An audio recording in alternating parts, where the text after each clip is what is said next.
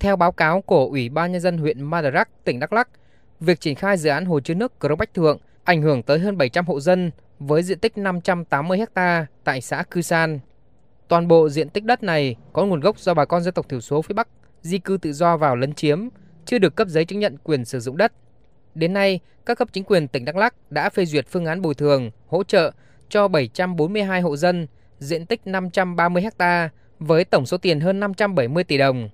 Đến nay, đã có 391 hộ nhận chi trả với số tiền 255 tỷ đồng, nhưng chỉ có 222 hộ di rời đến khu tái định cư.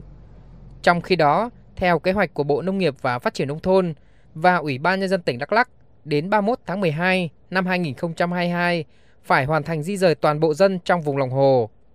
Ông Nguyễn Đức Thảo, Phó Chủ tịch Ủy ban Nhân dân huyện Madarak cho biết, việc người dân không di rời còn ở lại trong vùng lòng hồ, nhất là ở vùng trũng thấp là rất nguy hiểm đến tính mạng và tài sản khi có mưa bão. Do đó, cuối tháng 10 năm 2022, huyện Madarak đã ban hành quyết định tổ chức cưỡng chế 64 hộ ở dưới cao trình 483m của lòng hồ. Đến nay, đã có 48 hộ tự nguyện và đồng ý di rời, 16 hộ còn lại huyện buộc phải tổ chức cưỡng chế trong các ngày từ 15 đến 17 tháng 11 năm 2022. Hiện nay cũng đang còn hơn 500 hộ nữa chưa di rời được về khu tái định cư. Trong khi đó, cái kế hoạch của Ủy ban nhân tỉnh và Bộ Nông nghiệp Phát triển nông thôn là phải hoàn thành công tác di dân trước 31 tháng 12 năm 2022.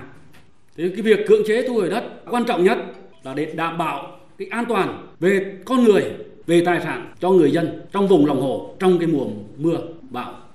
Để đảm bảo là để cho mọi công dân phải thực hiện nghiêm các cái chủ trương, đường lối, chính sách của Đảng và nhà nước. Cùng với cưỡng chế những hộ ở vùng trũng thấp đến khu tái định cư, việc di rời toàn bộ số hộ dân còn lại trong vùng lòng hồ đang gặp nhiều khó khăn. Theo ông Nguyễn Đức Thảo, Phó Chủ tịch Ủy ban nhân dân huyện Madarak, bất cập là trong số 2 khu tái định cư cho dự án thì khu tái định cư số 2 tại xã Cư Bông, huyện Eka, quy mô dự kiến đáp ứng cho 552 hộ lại chưa hoàn thiện cơ sở hạ tầng, điện đường trường trạm cũng như đất sản xuất cho bà con. Do đó, rất khó thuyết phục người dân còn ở lại di rời ra khỏi lòng hồ. Trả lời báo chí, ông Võ Thành Toàn, trưởng phòng đền bù giải phóng mặt bằng, Ban Quản lý Dự án Đầu tư xây dựng công trình giao thông và Nông nghiệp Phát triển Nông thôn tỉnh Đắk Lắc, đại diện chủ đầu tư cho biết các bên liên quan đang nỗ lực hoàn thiện khu tái định cư số 2. Do một số vướng mắc nên các hạng mục như điện, đường trường trạm, nước trong tháng 11 và tháng 12 năm 2022 mới có thể hoàn thiện. Còn hạng mục đất sản xuất để cấp cho người dân thì phải đến giữa năm sau. Đến ngày 31 tháng 11, vậy cơ bản về điện và nước là những cái thiết yếu cấp bách nhất